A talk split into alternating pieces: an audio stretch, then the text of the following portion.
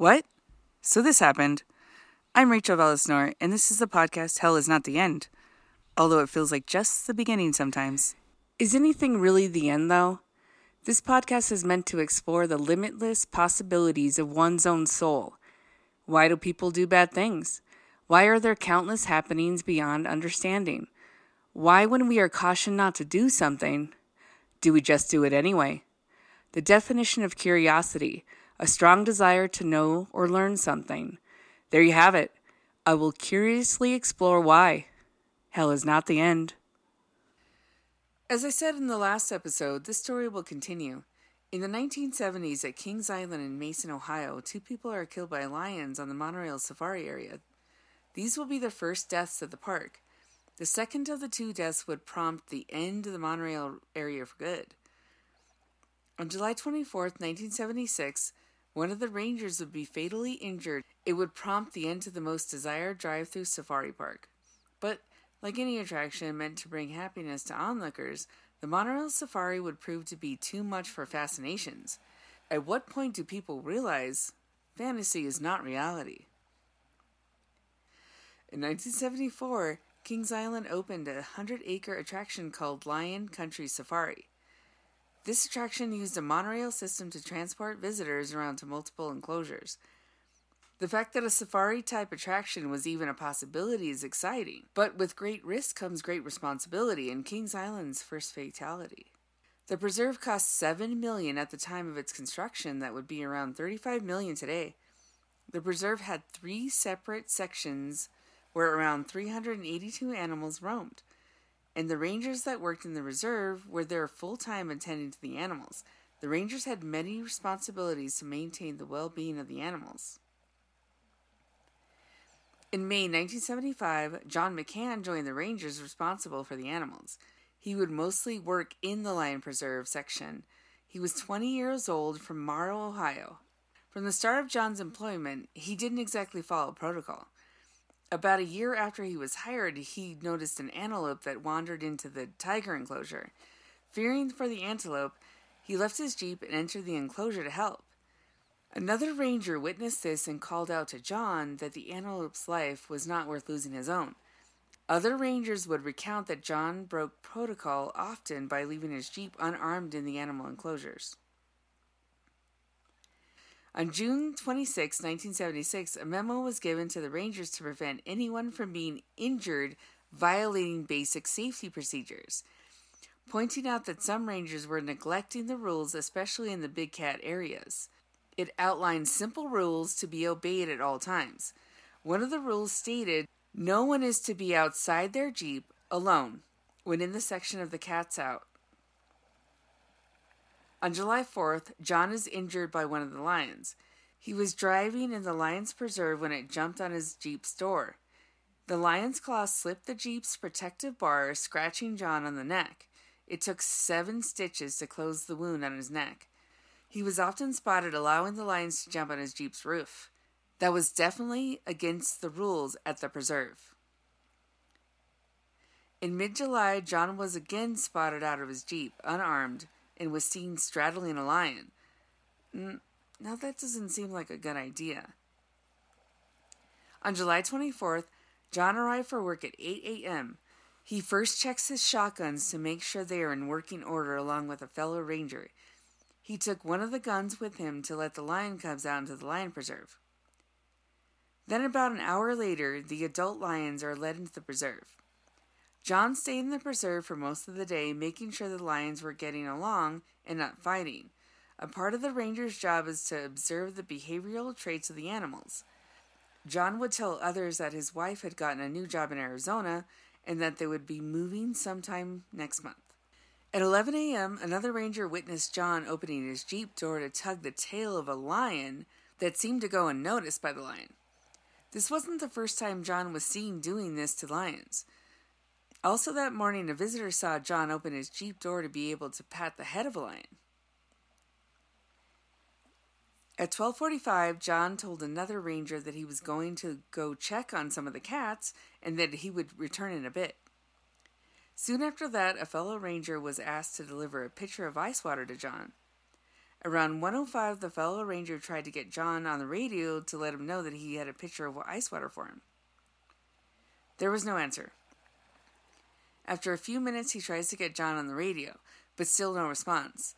The senior ranger heard the radio and John's silence and asked the fellow ranger to go check on him. The fellow ranger went to the lion preserve near the huts where the lions slept at night. The huts are located at the highest point of the preserve. John was not visible from the viewpoint as there was a large earthen berm located at the back of the section, the only section that was not visible from the huts. As he moved closer around the berm, he spotted John's jeep. The jeep's door was closed. The fellow ranger assumed that John had fallen asleep since he never answered on his radio. When he got closer to the jeep, he saw John's body lying 15 to 20 feet away from the jeep, and he'd been severely mauled. Six lions were actually on John's body, and the other lions could be seen very close by. The fellow ranger radioed the senior ranger to come to the section immediately. When the senior ranger got there upon seeing John's body, it was obvious that John was dead. The senior ranger contacts all rangers to report to the scene. The head ranger, head of security, and the deputy on duty that day all except the rangers in the watchtowers. The senior ranger tried to scare the lions off John's body with his jeep, but not before one of the lions grabbed the body, dragging it closer to the perimeter fence. The deputy working contacted the sheriff, and since it didn't appear to be a criminal act, no investigation would take place beyond what the deputy had already reported. The chief of security saw John's radio inside his jeep and that it was turned on, but was unable to get to it due to many lions lingering around the jeep. He contacted the coroner and the Mason Life Squad to come and remove the body. The Rangers gathered as many cats into the huts as they could to allow John's body to be removed. The monorail would not be run for the rest of the day. The scene would not be thoroughly examined until all the cats were in their huts. That happened around 6 p.m. John's Jeep had his loaded shotguns and his radios inside. His shirt was crumpled on the driver's seat with a brown looking substance smelling of feces. There was blood all over the Jeep. His pants were lying in between the Jeep and where his body was found. The shirt and blood were saved for lab analysis and would be a strong media focus. Torn up bits of paper were found stuck to the perimeter fence, also stained with the same substance that was on John's shirt. After the incident, it was determined that the lions posed no threat to visitors on the monorail and its operation resumed the very next day. Attendance was strong, with many visitors asking employees about the incident. After the autopsy, it was concluded that he suffered from a fractured windpipe that was his ultimate cause of death, and he had suffered from asphyxiation due to animal bites. In light of rangers not being allowed to get out of their jeeps when they were alone, when asked why he was out of his jeep, a spokesman for the park had no answer.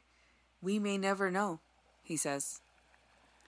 John's father requests that the sheriff's office investigates further and not the park's rangers.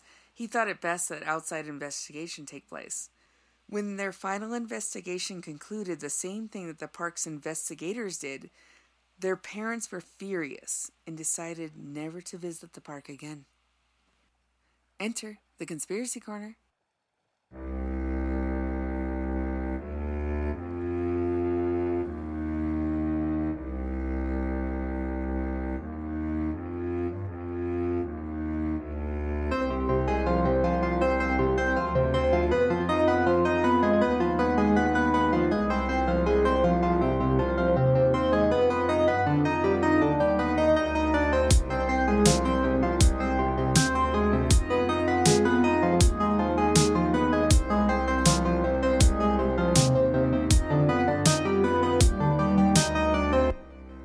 At the time of the incident, many theories swirled around.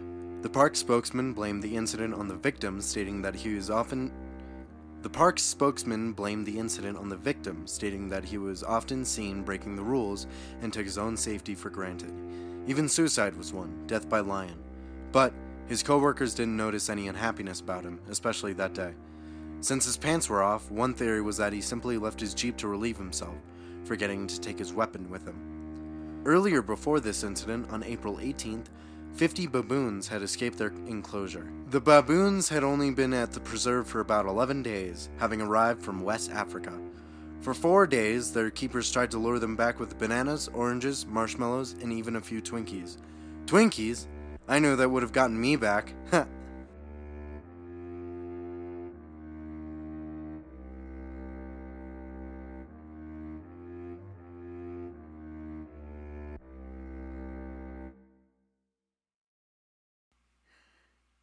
My hope is that no one has to live in fear, ever. As always, I will never give up and read the signs. Special thanks to all the reading materials I could get my hands on, internet mostly. Thanks to wikipedia.org and kingsislandghosts.com. Thanks so much for listening. I'm Rachel Valesnor, and this is the podcast Hell is Not the End.